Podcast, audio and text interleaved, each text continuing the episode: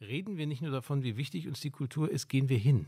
Also wer möchte, dass das Kino um die Ecke bleibt? Wer möchte, dass das Theater da bleibt? Wer möchte, dass das Museum gute Ausstellungen machen kann? Wer möchte, dass der Club und sagen wiederkommt? Der muss da auch hingehen und muss die Orte besuchen und muss da wieder sagen vielleicht nicht nur in die Routine von vorher rein, sondern sich einfach daran erinnern, dass das wirklich ganz einmalige Ganzkörpererlebnisse sind, die nichts, aber auch gar nichts damit zu tun haben, vorm Screen zu sitzen und sich einen Stream anzugucken, sondern man wird umfangen, man ist Teil einer Gemeinschaft, man erlebt die Aura der Kunst, die da entsteht. Und wer von dieser Droge einmal angefixt ist, der kann davon auch nicht lassen. Und ich wünsche mir sehr, dass wir das alle miteinander auch leben.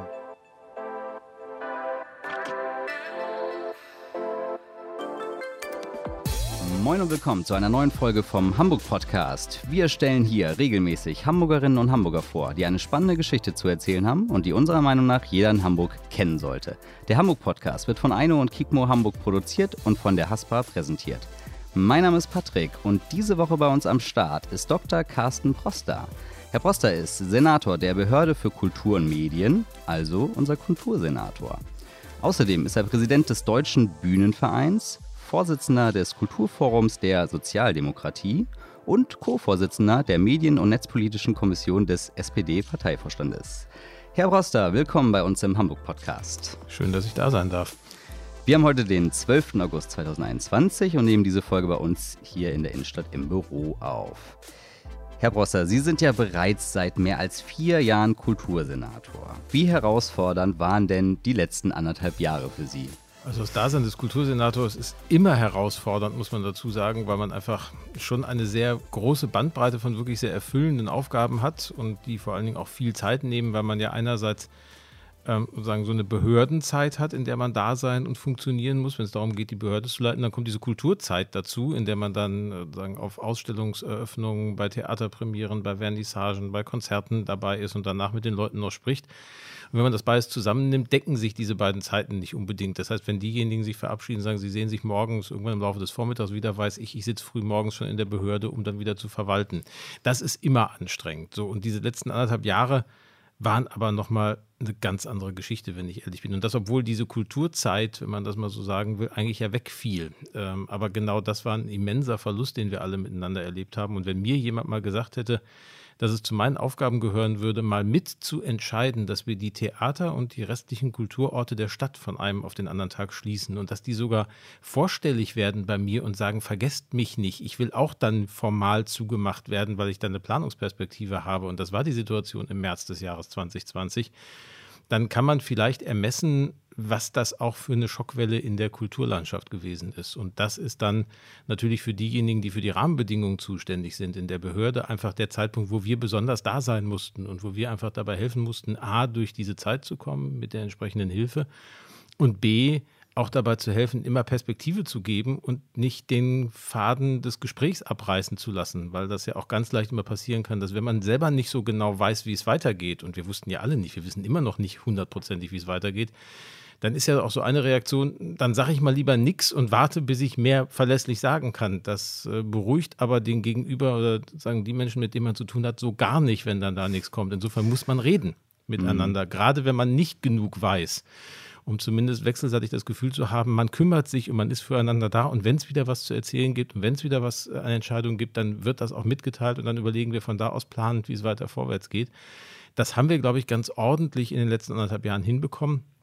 Aber das ist ein immenser Aufwand gewesen, nochmal, der tatsächlich dann das, was man normalerweise hat, übersteigt und vor allen Dingen, weil die schönen Momente fehlten. Also dieses dann einfach mal zweieinhalb, drei Stunden im Theater oder im Konzert zu sitzen und zu denken, ja, dafür machst du hm. das die waren nicht da. Und dieses Akku auftanken äh, ist einfach dringend notwendig. Und deswegen ist es so wunderbar, dass wir jetzt seit ein paar Wochen wieder kulturelles Leben in der Stadt haben und man richtig merkt, wie man wie so ein ausgetrockneter Schwamm das aufsaugt. Und das also ich brauchte das für mich ganz dringend an der Stelle, um da jetzt auch weitermachen zu können in den nächsten Wochen und Monaten, die ja auch nochmal anstrengend werden. Wir sind ja noch lange nicht durch. Also ja, diese anderthalb Jahre auf diese Form der Anstrengung hätte ich gut verzichten können. Das, was da aber gewachsen ist, auch an Nähe und an Kooperationsbereitschaft und an Miteinander, das ist schon etwas, was mich zuversichtlich in die Zukunft gucken lässt. Das kann ich gut verstehen. Also gerade, man hat ja keinen Masterplan für eine Pandemie in der Schublade. Null, nicht. Das, das hatte ich auch schon im letzten Gespräch mit, äh, mit Frau äh, Dr. Leonard, äh, die ja auch noch Anfang 20 äh, in die Rolle der Gesundheitsministerin geschlüpft ist. War natürlich auch ein Jackpot zu der Zeit dann. Ja, und äh, dass man natürlich da halt einfach alles erstmal das erste Mal macht. Ne? Also bei uns war es ja auch so. Wir hatten ja gerade bei Eino Freizeitguide, äh, die, die, wir leben davon, täglich Eventempfehlungen und Kulturempfehlungen zu geben. Und von einem auf den anderen Tag war nichts mehr da. Oder man musste im Endeffekt sagen, alles ist abgesagt. Und überlegen, okay, was kann man jetzt machen? Wie kann man supporten? Also ähm, ja, ist, ist auf jeden Fall eine das sehr. Haben wir in der Stadt ja auch gesehen, diese ja. sagen Litfaßsäulen, die wir als Kultursäulen oh haben, ja. wo ja normalerweise die Veranstaltungsplakate draufhingen. So das erste halbe Jahr hingen dann da ja noch die Veranstaltungen angekündigt, die alle schon längst abgesagt waren. Irgendwann hat die dann jemand weiß überplakatiert. Das war aber auch nicht besser, weil dann wurde diese Leerstelle so bewusst. Und dann haben wir irgendwann mal eine Aktion gemacht, wo wir zusammen mit äh, Fotografinnen und Fotografen in der Stadt gemeinsam gesagt haben, okay, und zwar auch Fotografinnen, die überwiegend auch in diesem Eventbereich tätig waren und die auch sagen über diese Kulturorte sonst berichten und fotografieren. Sie mögen ihre Hamburger Lieblingsorte aufnehmen. Und dann sind die dort quasi in so einer Art Open-Air-Galerie ausgestellt worden, einfach nach dem Muster, wenn da jetzt schon nichts angekündigt werden kann, dann lasst uns zumindest in irgendeiner Art und Weise irgendwas Künstlerisches, irgendwas Kulturbezogenes auf diese Litfaßsäulen bringen. Und klar, ich stelle mir das vor, sie haben eigentlich Platz, der immer mit Veranstaltungsankündigungen und Berichten zu füllen ist und auf einmal ist da nichts mehr. Das ist so ein bisschen, früher kannte man das nur in der Sommerpause im Lokaljournalismus gab es mal irgendwann jemanden in den USA, der einfach mal eine Seite leer gelassen hat und draufgeschrieben hat, Nothing happened today.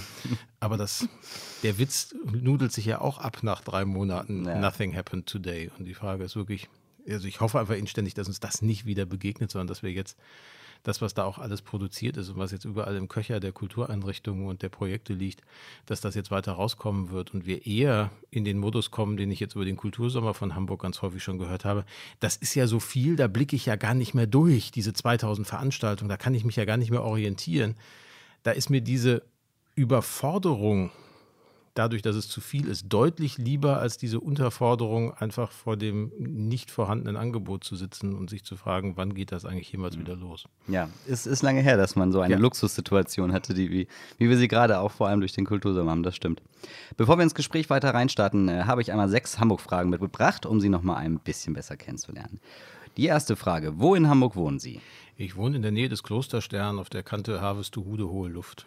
Nächste Frage. Welche Stadtteile haben Sie geprägt? Ich bin ja zugezogener. Also gelebt habe ich tatsächlich da, wo ich jetzt lebe. Begonnen habe ich in Horn, danach war es mal Blankenese. Insofern bin ich so einmal quer durch die unterschiedlichen Aspekte Hamburgs schon durch. Am meisten geprägt hat mich wahrscheinlich trotzdem hier dieses Stadtzentrum, weil ich da, sagen, auch als ich noch in Berlin gewohnt habe und hierher gependelt bin, einfach jeden Tag mich aufgehalten habe. Ähm, aber es ist jetzt nicht, dass ich sagen kann, das, da habe ich meine Jugend verbracht. Da müsste ich jetzt sagen, das wäre der Stadtteil Gelsenkirchen-Schalke, aber das führt uns jetzt ganz woanders hin. Das führt uns hier nicht weiter. Alles klar. Nächste Frage. Was ist Ihr Standard-Fortbewegungsmittel in Hamburg? Das Standard-Fortbewegungsmittel ist tatsächlich immer noch überwiegend das Dienstauto, wenn ich ehrlich bin, oder zu Fuß. Das sind die beiden mhm. Varianten. Mit dem Fahrradfahren habe ich das, sagen aufgrund des Umstands, dass man meistens dann doch noch immer eine Akte hat, die man lesen muss oder ein Telefonat, das man führen muss. Und telefonieren auf dem Fahrrad habe ich versucht, habe ich wieder verworfen, sodass ich dann doch meistens freizeitig auch so unterwegs bin. Aber wenn ich dienstlich und den größten Teil mhm. ist man mhm. da ja doch dienstlich unterwegs zu Fuß und wenn es weiter weggeht, dann das Auto. Und wenn das Auto nicht zur Verfügung steht, dann nutze ich die U-Bahn. Also ich habe immer noch das Jobticket in der Tasche und das ist sehr praktisch. Alles klar. Und verständlich. Nächste Frage. Wo zieht es Sie in Hamburg bei gutem Wetter hin? Bei gutem Wetter zieht es mich ans Wasser. Und zwar sowohl binnen Alster als auch äh, sagen an die Elbe. Das ist einfach das große Geschenk dieser Stadt, dass man ein paar Meter gehen muss und man steht irgendwo am Wasser. Und das finde ich eine unfassbar beruhigende Angelegenheit. Und gerade wenn ich ich komme aus, aus dem Ruhrgebiet, wenn ich in der Elbe stehe am Strand und man mir sagt, da vorne ist die Nordsee und eigentlich stehst du hier schon an der Küste, dann glaube ich das und dann will ich das auch glauben, dann fühlt sich das nämlich so an in dem Moment. Nächste Frage. Welches Gebäude oder Bauwerk ist Ihr persönliches Hamburg-Wahrzeichen? Mein persönliches Hamburg-Wahrzeichen ist schon die Elbphilharmonie. Das äh, ist jetzt äh, sagen nicht besonders überraschend, aber dieses Gebäude, das die Stadt sich gegeben hat, das so unmittelbar ausschließlich der Kunst gewidmet ist und das so viel verändert hat, auch in der Selbstwahrnehmung und der Fremdwahrnehmung der Stadt, ist schon was ganz Besonderes. Und dass das nach all dem Kuddelmuddel und nach den Wirren gelungen ist und jetzt von allen so ins Herz geschlossen wurde, ähm, ist ein echtes Geschenk und ich glaube am Ende auch wirklich ein Geschenk für das kulturelle Leben in dieser Stadt. Und die letzte Frage. Was macht für Sie Ihr persönliches Hamburg-Feeling aus? Wasser, Wetter, Menschen? Naja, nachdem ich jetzt in den letzten Tagen relativ viele Kultursommerveranstaltungen eröffnen musste, bei denen es geregnet hat und ich den Leuten immer gesagt habe, wir haben das bewusst ja Kultursommer Hamburg genannt und haben insofern nicht gelogen, weil der Sommer in Hamburg manchmal nur so aussieht wie das war die Gruppe Fink, die mal gesungen hat. Und wenn es ein altes Lügenmärchen sagt und wenn es genug geregnet hat, dann ist der Sommer auch vorbei. Und ähm, das Gefühl hat man manchmal in Hamburg, deswegen macht das mein Gefühl von Hamburg manchmal aus, auch wenn das nicht sozusagen das netteste Gefühl ist, das ich mit dieser Stadt verbinde. Was ich mit der Stadt verbinde, wirklich als Lebensgefühl, ist eine, ist ein unglaublicher Kontrast in der Vielfältigkeit dieser Stadt. Also, dass man wirklich so wahnsinnig viele unterschiedliche Kulturen hier erleben kann und manchmal auch nur zwei Blöcke weitergehen muss und das Gefühl hat, man befindet sich in einer anderen Stadt.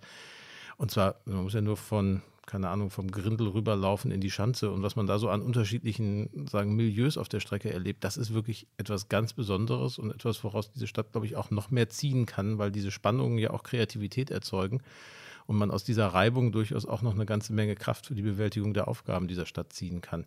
Das ist wirklich etwas, das finde ich in dieser Deutlichkeit und Klarheit in keiner anderen Stadt. Berlin ist irgendwie nivellierter, da mischt sich das kleinteiliger. Viele andere Städte haben, sagen viele Teile der Subszene, der Off-Szene auch gar nicht so, wie wir sie haben, aber dass wir wirklich vom Großbürgertum und diesen unfassbaren Willen in der Stadt bis eben hin zu sagen subkulturellen Milieus äh, sagen diese Spannbreite haben, die ist irre und wenn dann so Momente, mein persönliches Highlight des Kultursommers wenn Bernd Begemann auf dem Rondelteich auf einem Alsterkahn steht, äh, weil er da eine Lesung gemeinsam mit Simone Buchholz macht und dann singt er, weil er eine Gitarre dabei hat, sie werden wahnsinnig in ihren Häusern. Man muss wissen, das ist ein Song über eine junge Frau, die aus einem dieser großbürgerlichen Häuser stammt, in die er sich offensichtlich unglücklich und sozusagen sehr nachteilig für ihn selbst mal für das singende Ich verliebt hat und äh, dann darüber spekuliert, dass die offensichtlich alle verrückt werden in diesem großen Villen. Und dann singt er das da auf dem Rondelteig stehend.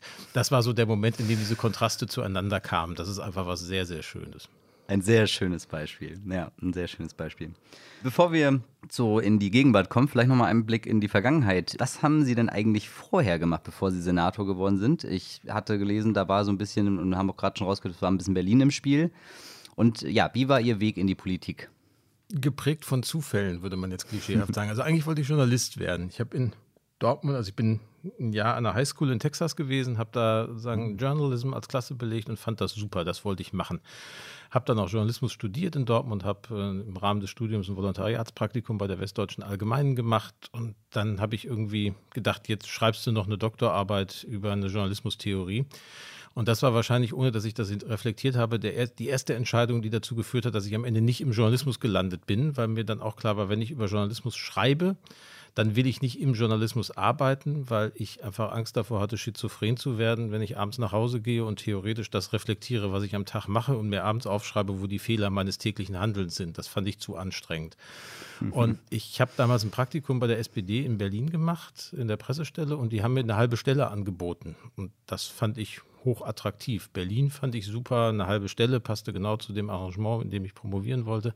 Und dann habe ich da angefangen, ohne Parteimitglied gewesen zu sein und habe dann jahrelang für die Partei gearbeitet. Pressestelle, Grundsatzreferat, äh, Redenschreiber hinterher und bin dann so, wie das halt so kommt, rutscht man dann so durch. Ich war Pressesprecher von Gesine Schwan, ich habe für Franz Müntefering gearbeitet, bin mit ihm ins Arbeitsministerium gegangen, bin da näher mit Olaf Scholz zusammengekommen, als er Arbeitsminister wurde bin dann, habe dann die Kommunikationsabteilung des Parteivorstandes geleitet und als Olaf Scholz 2011 hier Bürgermeister wurde, hat er sich netterweise daran erinnert, dass er mit mir mal zusammengearbeitet hat und hat mich gefragt, ob ich nicht nach Hamburg kommen möchte und mich um die Medien und die Medienpolitik kümmern möchte. Er hat ein neues Amt Medien in der Senatskanzlei mhm. eingerichtet und äh, das habe ich dann gemacht und habe dabei wahnsinnig viel Spaß gehabt und habe diese Stadt, ich dachte, als ich studieren, studiert habe, habe ich mir gedacht, irgendwann bist du mal in Hamburg da dachte ich noch, ich schreibe dann für den Spiegel oder die Zeit. Das äh, war etwas illusionistisch, aber man darf ja sozusagen Träume haben. Aber ich bin dann hier gelandet und ich durfte mich hier um die Medien kümmern. Das war ein großartiges Geschenk und irgendwann kam dann so eins zum anderen. Dann kam ich in die Kulturbehörde und dann bin ich da gelandet, wo ich jetzt bin. Aber das folgt keinem Plan, sondern das waren irgendwie immer Entscheidungen, die sich irgendwann stellten. Und das fühlte sich richtig an und irgendwann vor 15 Jahren oder sowas gab es immer diesen Punkt, wo ich merkte, okay, der Weg zurück in den Journalismus funktioniert nicht mehr weil ich so lange jetzt schon im politischen Kontext gearbeitet hatte, dass die Redaktionen damals noch gesagt haben, nee, also jetzt jemanden, der eigentlich politische PR die letzten Jahre gemacht hat, den können wir doch jetzt hier nicht mehr als Berichterstatter nehmen oder als Feuilletonisten, das funktioniert doch nicht.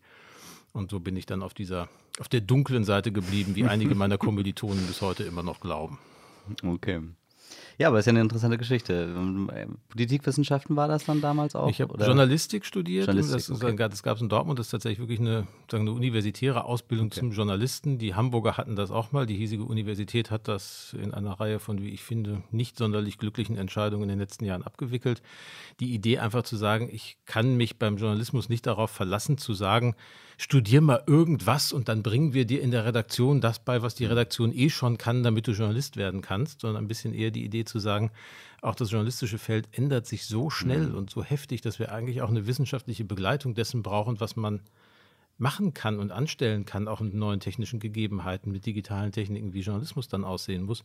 Und dass man im Prinzip über eine hochschulgebundene Ausbildung Innovationswissen reinholt in die Redaktion und nicht dem Volontär das beibringt, was man halt sowieso schon kann, weil die Redakteure, die ihm das beibringen, das ja schon seit 40 Jahren so machen. So funktionieren ja keine Innovationsprozesse richtig.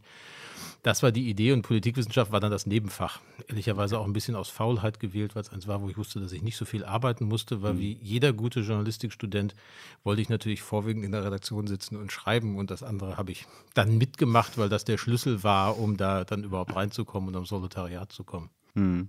Ja, gerade heutzutage ist es das, was Sie gesagt haben, finde ich, trifft absolut zu, gerade mit, der, mit, dem, mit dem Medienwandel. Äh, andere Formate, andere Arten. Es ist ja nicht mehr nur Text und Longread, sondern es ist einfach auch viel jetzt Video und schnell. Und da, das sind ja auch Themen, auf die eigentlich da eingegangen werden könnte. Ja, auch eingegangen wird. Ich meine, das war als also ich habe Ende der 90er habe ich dann diese Ausbildung gemacht und das war ja noch die Zeit, wo im Verlag man eigentlich mittags gab eine Kantine bei der Watz in Essen und zwei, zwei Gebäude. Auf der einen Seite der Straße war das Verlagsgebäude, auf der anderen Seite war das Redaktionsgebäude. Im Erdgeschoss des Verlagsgebäudes war die Kantine, da traf man sich mittags und man hätte soziologische Studien machen können und hätte sozusagen entlang einer einzigen Einstellung erkennen können, wer in welchem Teil des Verlages arbeitet, nämlich in der Frage, ob die Leute sozusagen Tag oder Mahlzeit gesagt haben, wenn sie sich beim Mittagessen getroffen haben. Das waren einfach Welten, die da aufeinander prallten, der Verlagsangestellte und der Journalist. Und es war für uns von der journalistischen Seite, wir waren die, die Tag gesagt haben, natürlich auch völlig ausgeschlossen, dass wir uns jemals Gedanken gemacht hätten über eine Frage wie, verkauft sich das? Trägt das zum Marketingkonzept des Blattes bei oder sowas? Da hätten wir uns indigniert abgewendet, obwohl das natürlich natürlich Themen waren, die schon damals unglaublich wichtig gewesen wären, auch aus einer journalistischen Perspektive zu betrachten. Wie bringe ich so ein Produkt eigentlich so an den Markt und an die Leserin, an den Leser, dass das auch dauerhaft als Geschäftsmodell funktioniert, weil nur dann ist die Grundlage auch für journalistische Arbeiten da. Da sind wir heute viel, viel weiter. Und dann die Frage Einführung neuer technischer Systeme in die Redaktion, sozusagen Vernetzung im crossmedialen Arbeiten und, und, und. Das kann eine Redaktion, die aus Redakteuren, die in den 70er Jahren ihr Handwerk gelernt haben oder in den 80er Jahren, gar nicht den Volontären heute beibringen. Da finde ich, sind die, sind die Universitäten mit in der Pflicht und haben da auch eine Chance, ehrlicherweise ähm, sozusagen das, was ja immer gefordert wird, dass wir auch als Gesellschaft und als Staat Verantwortung übernehmen für die Medien, mhm. einzulösen, ohne dass wir die Freiheit der Medien gefährden, weil wir ja nur das Handwerkszeug vermitteln und dabei den Verlagen oder den Medienunternehmen helfen und dann Leute, die Leute bekommen, die Innovationswissen mitbringen. Ich meine, keiner stellt bei Airbus einen Flugzeugbauer ein, der irgendwie mit Revell-Bausätzen bewiesen hat, dass er weiß, wie ein Flugzeug aussieht. Und dann sagen wir, den Rest bringen wir dir jetzt bei. Das machen unsere Ingenieure. Die wollen Ingenieure haben, die mit technischem Innovationswissen in den Betrieb kommen und unter Umständen was mhm. mitbringen, was der Betrieb noch nicht kann. Und das brauchen Medien auch. Am 1. Februar 2017 sind Sie ja Senator der Behörde für Kultur und Medien geworden. Ziemlich genau ein Monat nach der Eröffnung der Elbphilharmonie. Knapp verpasst irgendwie, oder? So als, als Kultursenator.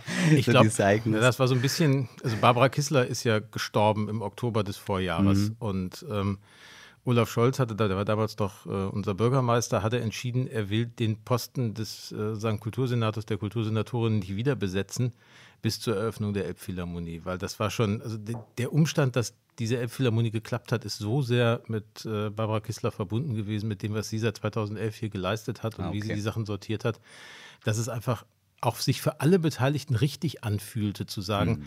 da ist ein leerer Platz bei dieser Eröffnung.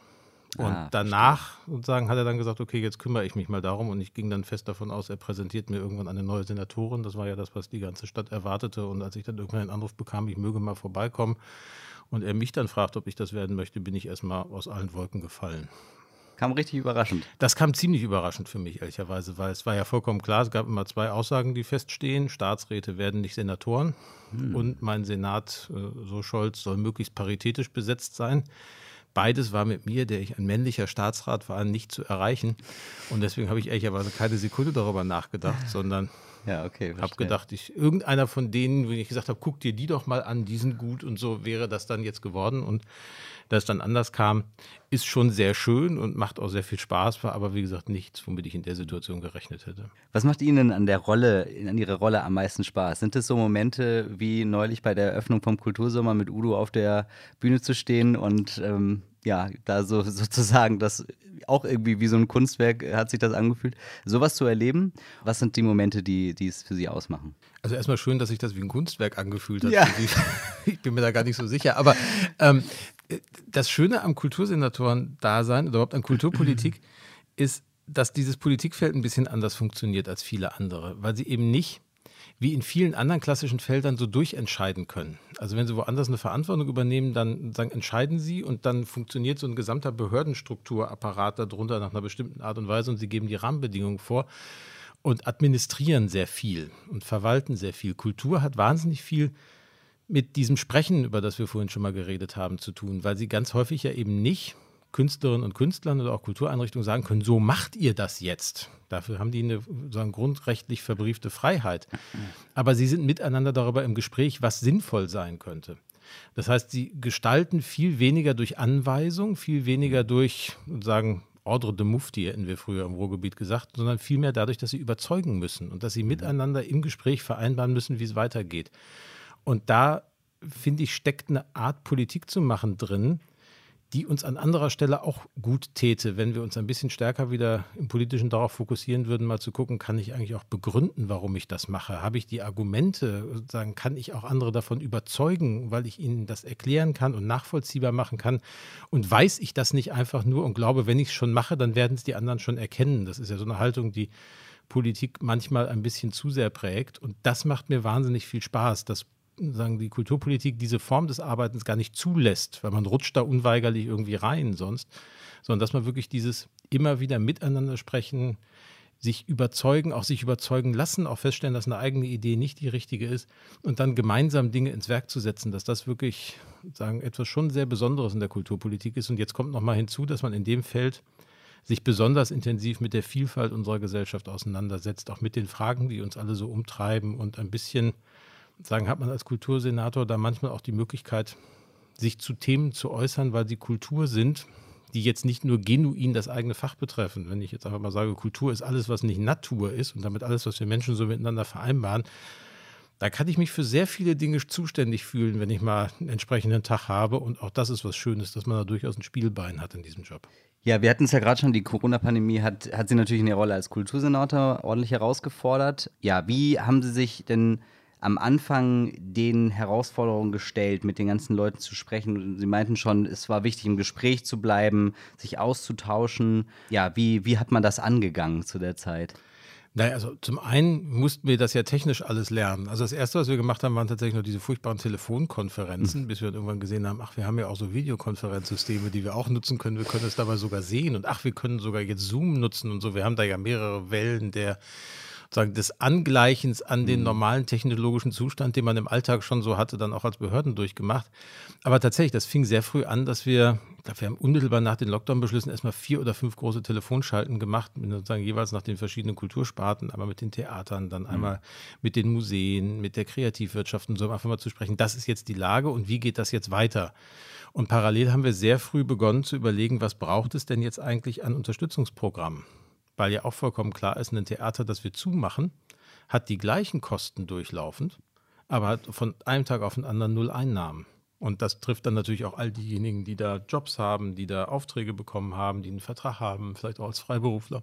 Wie stellen wir sicher, dass auch da eine ökonomische Perspektive da ist und man nicht sofort ins Bergfreie fällt? Das ist so das unmittelbar erste. Und da waren wir in Hamburg sehr schnell, haben auch sehr zügig mit der Finanzbehörde und der Wirtschaftsbehörde, weil die Schnittflächen da sehr groß waren, sehr eng angefangen zusammenzuarbeiten und ganz viele Sachen gemeinsam entwickelt und haben uns immer vorgenommen, das, was wir an Hilfen im Kulturbereich etablieren, entwickeln wir gemeinsam mit den jeweiligen Sparten. Also wir setzen uns hier nicht alleine hin und überlegen am Reißbrett in der Behörde, wie das funktioniert, sondern gucken tatsächlich mit den Musikerinnen und Musikern, mit den Musikunternehmen, was braucht es eigentlich am Musikwirtschaftsstandort, wie können wir den Privattheatern helfen und machen dann sehr präzise sagen Vorschläge, wie das jeweils gelingen kann, bis runter zu den Clubs, denen wir auch früh helfen konnten.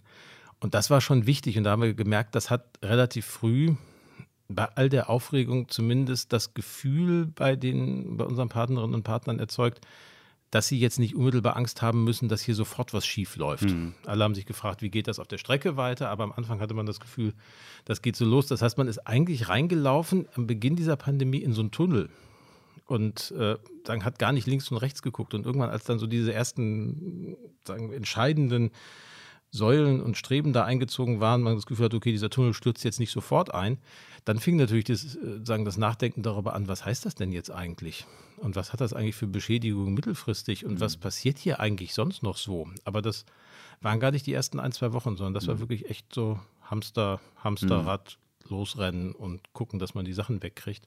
Und dann irgendwann kam diese Frage, beschädigt uns das eigentlich tiefgreifender und was ist hier eigentlich sonst noch so los? Und das merken wir ja jetzt auch, mhm. dass da eine ganze Menge in unserer Gesellschaft gärt, weil wir irgendwie noch nicht so ganz zurande kommen mit dem Erlebnis äh, dieser Pandemie. Und das wird, glaube ich, diese Form von Schock, die wir da als Gesellschaft erlebt haben, die wird uns auch noch einige Zeit eine ganze mhm. Menge interessante Situationen bescheren.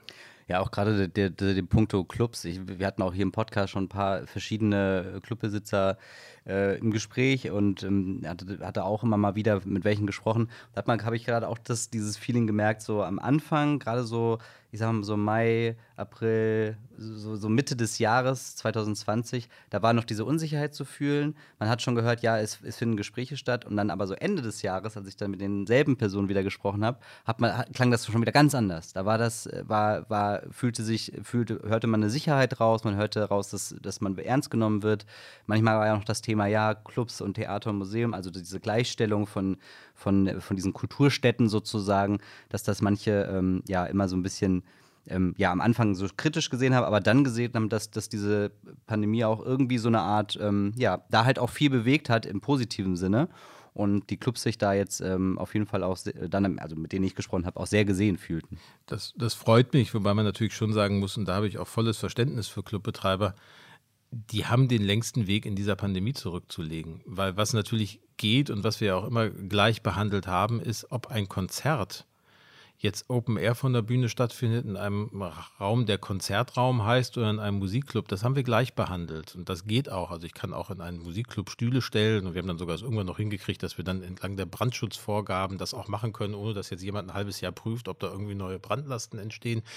Dafür haben wir überall Lösungen gefunden, auch relativ schnell und pragmatisch, auch mit den äh, Kolleginnen und Kollegen, die in der Verwaltung dafür zuständig sind. Aber so das, was Clubleben ja eben auch ausmacht, nachts um drei Uhr irgendwie dicht gedrängt in einem Raum tanzen oder sowas. Das, das ist natürlich das, was so, also wenn man prototypisch beschreiben müsste, welches Milieu mag das Virus wahrscheinlich am liebsten, wäre man mit der Beschreibung schon relativ nah dran. So, und deswegen haben die da natürlich ein Problem und fragen auch völlig zu Recht, was ist denn die Perspektive für uns? Wie kann es denn jetzt weitergehen? Ist die Variante zu sagen, nur Genesene und Geimpfte und dann können wir das Risiko eingehen, weil wenn da selbst was ist und sich jemand ansteckt, kann das halt keinen schweren Verlauf mehr haben, weil wir diesen Impfschutz haben. Und da müssen wir dringend weiter daran arbeiten, da Perspektive zu liefern. Da sind wir wirklich am weitesten weg davon, auch jetzt noch eine Klarheit sagen zu können, wo man sagen kann, okay, plan mal auf das Datum, da geht es jetzt weiter. Also Berlin hat jetzt ja drei Tests gemacht, die ich toll fand als Idee. Ähm, aber das sind jetzt auch erstmal nur drei Tests. Das heißt jetzt ja nicht, dass auf der Grundlage es jetzt nächste Woche weitergeht, sondern die werden jetzt wissenschaftlich ausgewertet und dann guckt man, was man macht. Und die Erfahrung mit diesen Tests war ja in der Regel immer, dass die Wirklichkeit in dieser Pandemie schneller war als die Auswertung solcher sozusagen Pilotversuche und man Entscheidungen treffen musste zu einem Zeitpunkt, zu dem diese Daten noch gar nicht vorlagen. Das kann uns bei den Clubs jetzt auch wieder blühen. Ich hoffe einfach, dass wir es vor dem Hintergrund der Impfung hinbekommen, irgendwann an den Punkt zu kommen, jetzt im Verlauf dieses Jahres, wo wir sagen, jeder hat die Möglichkeit, sich impfen zu lassen. Wenn jeder die Möglichkeit hatte, dann äh, sagen, können wir auch nicht mehr einfach Grundrechte vorenthalten und auch sagen, das ist ein sagen, Grundrecht der Selbstentfaltung an dieser Stelle, auch solche Formen der Alltagsgestaltung wieder zu ermöglichen und auch des kulturellen Erlebens zu ermöglichen. Und dann lassen wir das auch wieder zu, gegebenenfalls noch mit Auflagen, wer dann, dann daran teilhaben darf. Ähm, und dann gucken wir, wenn das keine Überlastung des Gesundheitswesens nach sich zieht und nicht Dritte schädigt, dann ist das ein Weg, auf den wir hin müssen. Da jetzt zu sagen, ja, wenn wir irgendwann mal die, das, das Virus besiegt haben, dann dürft ihr wieder, das ist unrealistisch, weil das werden wir nicht besiegen. Das zeichnet sich ziemlich sicher ab, dass es bleiben wird, dass wir nur eine Form des Umgangs finden müssen. Und die muss auch so funktionieren, dass auch diese Teile von Popkultur, von Subkultur, von Jugendkultur wieder möglich sind, weil die zu unserer Stadt maßgeblich dazugehören. Und wir versuchen jetzt wieder ähnlich wie im letzten Jahr für den September das Reeperbahn-Festival hinzubekommen. Und zwar so, dass es sich möglichst dicht an dem Erlebnis, das da mal als Veranstaltungskonzept geplant ist, anfühlen wird, mit all den Schwierigkeiten, die ich natürlich habe, wenn ich weiß, ich muss noch unter Umständen Abstände wahren und dergleichen. Da ist noch viel im Schwange, wie die Rahmenbedingungen am Ende aussehen werden. Wir hoffen deutlich dichter dran an dem, wie es sich anfühlen soll, schon als im Vergleich zum letzten Jahr. Aber das werden wir sehen noch. Das müssen wir jetzt gerade erarbeiten mit den Machern da. Und das soll natürlich ein Signal sein dafür, hieß ja letztes Jahr schon Music's Back. Und das soll so ein bisschen hoffentlich dann dieses Jahr nochmal gesagt werden können und dann dieses Jahr auch stimmen. Das wäre ja noch schöner. Was ich äh, sehr schön fand, äh, was man auch aktuell immer noch viel beobachten kann, sind ja verschiedenste Initiativen, die sich darum bemühen, halt Kultur zu supporten. So ist ja auch zum Beispiel, was ich auch sehr cool fand, äh, von äh, der Haspa, die sich halt auch auf zwei Wegen äh, gerade in der Kulturlandschaft eingesetzt hat. Zum einen mit dem Projekt Kulturbörse, Wirtschaft hilft Kultur, ähm, wo Unternehmer die Crews hinter den Künstlern unterstützen, was ich auch eine smarte Idee fand, weil die Haspa hat eben die Unternehmenskontakte ähm, und eine Künstleragentur hat eben die, die Künstler und eben auch den, den Draht eben zu diesen besagten Leuten hinter der Bühne halt auch, die natürlich dann halt auch schnell ja nicht im Blickfeld sind, ne, weil sie halt eben hinter der Bühne sind. Und ähm, auch da wurden irgendwie schon allein in diesem Projekt äh, irgendwie 300.000 Euro an Hilfen für diese Crews ausgeschüttet, was ich super finde. Hasper Musikstiftung auch ja langjährig schon am Start, hat äh, einen Hilfefonds gegründet, auch recht früh, um eben Musikerinnen und Musiker zu unterstützen. Dort wurden schon 50.000 Euro ausgezahlt. Da sind auch noch weitere Spenden möglich, also auch an die Hörer. Wer da sich noch beteiligen möchte, um Musikschaffende und äh, Kulturschaffende in Hamburg zu unterstützen, äh, die Links findet ihr in der Folgenbeschreibung. Wie wichtig finden Sie solche ähm, Initiativen? Dass, also, dass, dass es äh, Unternehmen gibt, aber halt auch teilweise ja ähm, auch äh, andere Projekte, die, die solche Sachen ähm, starten. Mir fällt doch ein Kulturticket HVV, ähm, Mensch Hamburg, ähm, Lars äh, hat ja auch da einiges gemacht. Wie wichtig ist sowas aus Ihrer Sicht?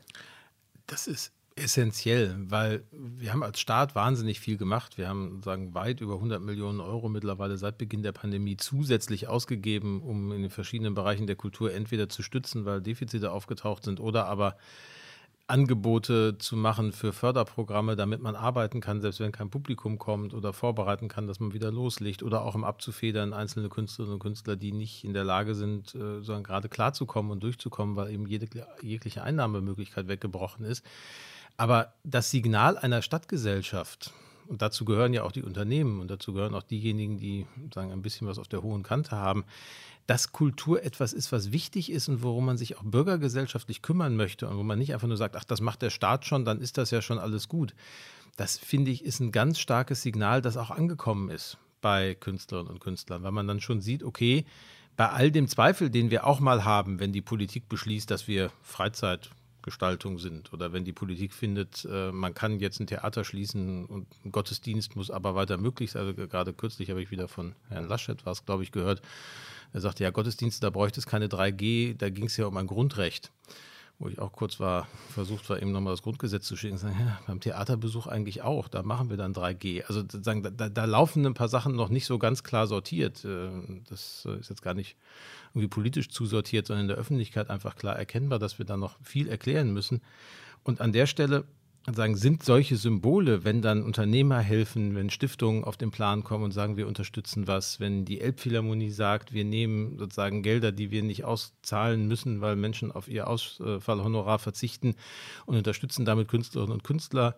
Auch da sind solche Fonds entstanden bei der Hamburgischen Kulturstiftung und anderswo. Dann sind das einfach Signale, dass den Bürgerinnen und Bürgern dieser Stadt Kultur wichtig ist und sie die nicht alleine lassen wollen in der Situation. Und das glaube ich, hilft gerade in einer Zeit, in der sich Künstlerinnen ja schon ein bisschen fragen, wie geht es jetzt eigentlich weiter und werden wir überhaupt noch gesehen? Also im besten Fall haben wir ja begriffen im Laufe dieser letzten anderthalb Jahre, wie wertvoll uns das ist, was wir gerade nicht machen konnten und was uns nicht zur Verfügung stand. Und wenn wir sozusagen dieses Verlustgefühl ein bisschen uns bewahren, dann ist das auch ein, ein gutes Fundament für das Gestalten der nächsten Strecke, wenn es darum geht, sich darum zu kümmern, dass eigentlich die Rahmenbedingungen für Kunst- und Kulturproduktion auch dauerhaft stabiler sind, als sie das vor der Pandemie waren, weil wir schon gesehen haben, an welchen Stellen die Sachen auch sehr schnell und auch zu schnell ins Kippeln geraten können, wo wir, glaube ich, auch nochmal gucken müssen, stimmen da eigentlich alle Parameter der Infrastruktur hm. schon so, wie sie sein müssen. Und insofern ist das ein Bereich von vielen in der Kultur,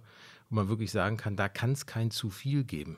Hm. Also den Umstand, dass wir zu viel Geld im Kulturbetrieb hätten hm. und jetzt sagen müssen, können wir nicht mehr ausgeben, wissen wir nicht, was wir machen können, ist schon in guten Zeiten unwahrscheinlich und in Zeiten wie der Pandemie ja. ausgeschlossen. Also da hilft alles und wer auch jetzt noch sagen sagt, ich will spenden, es gibt noch genug Leute. Man muss sich ja nur vorstellen, wenn Sie von sozusagen Musikerinnen und Musikern sprechen oder auch den daran verbundenen sagen Technikern, Backlinern und wer da alles noch so dann ja auch dranhängt, die wir gar nicht sehen als Publikum wir werden noch bis weit ins nächste Jahr hinein allein mit den Folgen des Lockdowns in der ersten Jahreshälfte dieses Jahres zu tun haben. Das ist eine ganz simple Rechnung. Wenn die Gastro zu hat, läuft keine Hintergrundmusik in den Gast Gaststätten. Wenn keine Hintergrundmusik läuft, fallen keine GEMA-Gebühren an. Wenn keine GEMA-Gebühren anfallen, gibt es auch keine Ausschüttung aus der GEMA für die Künstler, die die Rechte an den Songs, die sonst gespielt worden wären, halten. Das ist aber durchaus eine Einnahmequelle, die nicht unerheblich ist für manchen Künstler, manche Künstlerinnen, auch für diejenigen, die für die dann arbeiten in diesen Ökosystemen drumherum. Das Geld wird im nächsten Frühjahr fehlen.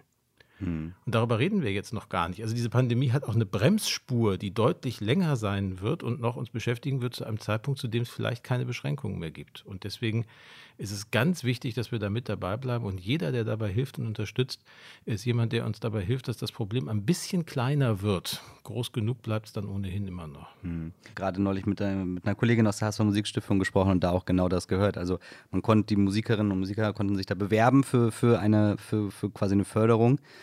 Und es gibt auf jeden Fall äh, eine riesige Liste an Bewerbungen und ähm, natürlich auch viele, äh, viele Spenden schon und auch die Haspa hat da auch was draufgelegt, aber da ist auf jeden Fall ähm, ein großer Need da. Also kann ich nur unterstreichen, ob es jetzt äh, in diese Richtung geht oder in anderen äh, Projekten, äh, in denen im Endeffekt auch die Kulturförderung im Fokus steht. Ähm, da kann man äh, sich nach wie vor, kann man da immer noch was Gutes tun. Und was Gutes tun äh, ist ein guter Stichpunkt, denn Kultursommer Hamburg ist gerade im vollen Gange. Jetzt, wenn die Folge rausgeht, ist er wahrscheinlich gerade vorbei.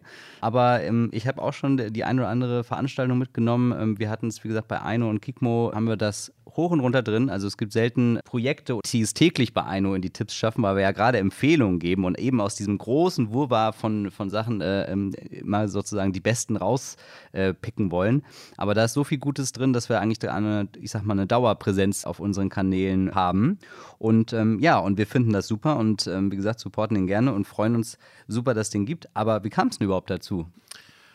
Entstanden ist die Idee so ein bisschen Anfang des Jahres, als wir in dieser ziemlich bleiernen Phase waren, wo wir auch wieder regelmäßig in diesen Zoom-Konferenzen dann mittlerweile saßen mit den verschiedenen Akteuren aus den Kultureinrichtungen und die uns mal fragten, ja, wann geht es denn vielleicht wieder los und wie geht es denn weiter? Also wir erinnern uns, Anfang November wurde zugemacht, da hieß es vier Wochen, dann ist das alles vorbei. Das glaubte damals schon keiner so richtig, aber natürlich nehmen wir die Bundeskanzlerin, wenn sie sowas sagt, beim Wort. Äh, das hat sich dann, wie vieles in dieser Pandemie, nicht bewahrheitet.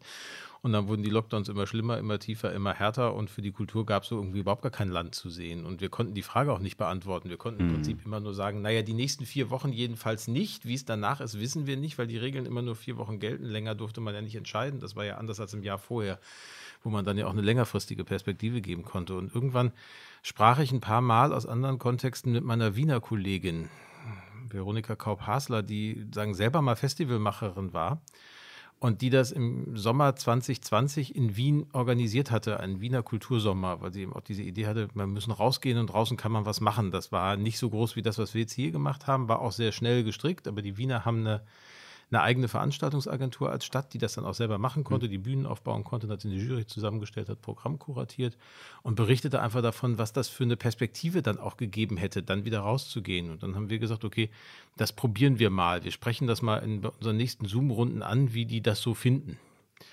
Und das haben wir gemacht und man konnte in dieser Zoom-Konferenz merken, wie die Gesichter sich öffneten und wie sozusagen sofort so eine Kreativität da war, weil man nicht mehr darüber gesprochen hat, was ist denn jetzt im Februar und im März, sondern wir haben darüber gesprochen, was ist denn im Juli und im August und wir unterstellen jetzt einfach mal, da geht was. Und das war wirklich eine fast schon beseelte Zoom-Konferenz, die mhm. wir da hatten. Wir gesagt haben, okay, aus der Nummer kommen wir jetzt offensichtlich nicht mehr raus. Die Probleme fingen dann hinterher an. Wir haben keine Veranstaltungsagentur als mhm. Stadt. Wir müssen das irgendwie anders organisieren. Wir haben auch keine Personalkapazitäten, wo ich jetzt sage, in der Behörde sitzen vier Leute rum, die nur darauf gewartet haben, mal eine Kultursommer zu organisieren. Sondern wir haben dann im Prinzip mit extrem heißer Nadel diese Idee gestrickt. Und dass das ging, lag auch wiederum daran, dass wir mittlerweile innerhalb der Kulturszene in Hamburg eine solche große Bereitschaft haben, Sachen miteinander gemeinsam zu machen, dass sich Mitstreiter gefunden haben, dass dann Stadtkultur gesagt hat, der Dachverband der, der soziokulturellen Zentren, wir machen die Administration der Förderanträge, äh, dass die äh, Hamburg Tourismus, Hamburg Marketing mit eingestiegen sind, dass andere, sagen auch Kultureinrichtungen mit eingestiegen sind, dass wir eine Jury zusammensetzen konnten und dann gesagt, okay, wir, wir machen das anders als die Wiener, wir schreiben Orte aus, für Veranstaltungen, für die sich Menschen mit einem Veranstaltungsprogramm bewerben können. Kernkriterium ist 75 Prozent der Künstlerinnen und Künstler, die da auf die Bühne kommen, kommen aus Hamburg und Umgebung, weil wir mhm. ja auch einen Boost hier reinsetzen wollten. Und äh, wenn noch Slots frei sind, dann gebt ihr uns die zur Kuratierung, dann besorgen wir dann noch weitere Hamburger Künstlerinnen und Künstler, die dann da noch draufkommen können in der zweiten Welle. Da haben wir weit über 200 Vorschläge gehabt. Die Jury hat dann roundabout 100, ein bisschen mehr ausgewählt. Und dann dachten wir, okay, das ist ein üppiges Programm, da kommt schon was Schönes bei rum. Am Ende sind wir jetzt bei fast 2000 Veranstaltungen in 55 Stadtteilen gelandet, was nochmal viel, viel, viel mehr ist, als wir uns in unseren kühnsten Träumen jemals hätten ausmalen können. Und hätte jemand das vorher aufgeschrieben, das ist die Größenordnung, die wir machen wollen, wir wären, glaube ich, aus allen Räumen gelacht worden, in denen wir gewesen wären. Aber das hat sich so ergeben und das zeigt eben, was da für eine Energie ist. Und die Idee war zu sagen, einmal Perspektive für Künstlerinnen und Künstler wieder arbeiten zu können, und damit auch Geld zu verdienen. Perspektive aber auch für dieses gesamte Veranstaltungsökosystem, also eben auch wieder den Bühnenbauer, den Lichttechniker, die Tontechnikerin, die Gastro, die Einlass, dass auch die wieder Jobs bekommen rund um diese Veranstaltung. Und drittens, das Publikum daran zu erinnern, wie großartig es ist, Kultur erleben zu können. Und zwar gemeinsam mit anderen und nicht nur sich einreden zu müssen, dass das Glücksgefühl beim Kulturgenuss das zu Ende gucken einer Netflix-Serie ist, sondern dass dann noch mehr dahinter liegt, wenn man es mit anderen tut. Und das ist besser aufgegangen, als wir uns das jemals hätten erträumen können. Abgesehen, wie gesagt, von dem Wetter, über das wir ja schon vorhin sprachen. Aber der Hamburger ist ja hart gesotten, was das angeht. Und jetzt ist es ja auch gerade wieder schön für die letzten Tage.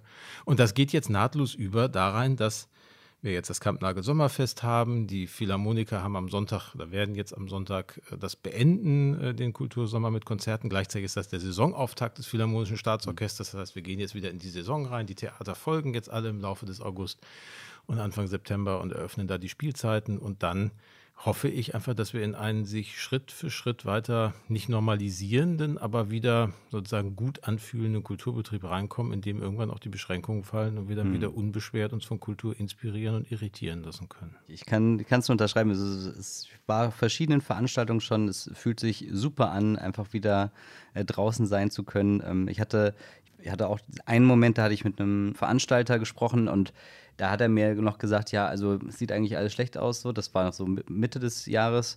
Äh, und dann ein paar Wochen später hieß es, ah ja, ähm, wir, wir sind jetzt im Rahmen des Kultursommers auch mit drin. Und zack, äh, waren auf einmal Sachen möglich, an die sie vor zwei Wochen vorher gar nicht glauben konnten. So. Also diesen Moment, den Sie auch gerade beschrieben hatten, aus diesem Zoom-Call heraus sozusagen, äh, dass die strahlenden Augen, die man dann da wahrscheinlich gesehen hat, das hatte ich tatsächlich dann auch mit einem Ohr mitbekommen und hatte mich dann auch sehr gefreut, dass manche Sachen, die, die man eigentlich schon abgeschrieben hatte, dann am Ende doch nochmal möglich geworden sind. Ja, Kultursommer Hamburg, ähm, sehr schöne Sache. Blick in die Zukunft, Sie haben es gerade schon gemacht. Wir, wir hoffen auf einen guten Herbst. Wir hoffen auf, ähm, ja, dass das irgendwie alles wieder irgendwie funktioniert mit 3G, wie auch immer. Aber der Blick in die Zukunft, was wünschen Sie sich für das kulturelle Hamburg in den nächsten Jahren? Also erstmal gucke ich tatsächlich auf die nächsten Monate ein bisschen bang. Und für die nächsten Monate wünsche ich mir zwei Dinge. Erstens, alle die, die noch nicht geimpft sind, mögen sich impfen lassen, wenn sie es können. Und äh, wenn sie in ihrem Umfeld Leute haben, die noch zögern, überzeugen Sie sie. Olaf Scholz hat irgendwie vor kurzem so schön gesagt, er sei nicht zum Alien geworden durch die Impfung. Ich kann das für mich bestätigen, ich auch noch nicht. Ähm, ich auch nicht. Das ist entscheidende, der entscheidende Schritt dafür, dass es wieder unbeschwert wird, ist, dass wir geimpft sind. Dann mhm. sind, haben wir das hinter uns und das ist ehrlicherweise auch ein großes Geschenk, dass es uns in so kurzer Zeit gelungen ist, einen Impfstoff dort zu entwickeln. Das haben ja viele, auch viele Experten, die davon Ahnung haben, anders als ich, gar nicht für möglich gehalten, noch vor einem Dreivierteljahr oder einem Jahr. Das ist das eine. Und das zweite ist, reden wir nicht nur davon, wie wichtig uns die Kultur ist, gehen wir hin.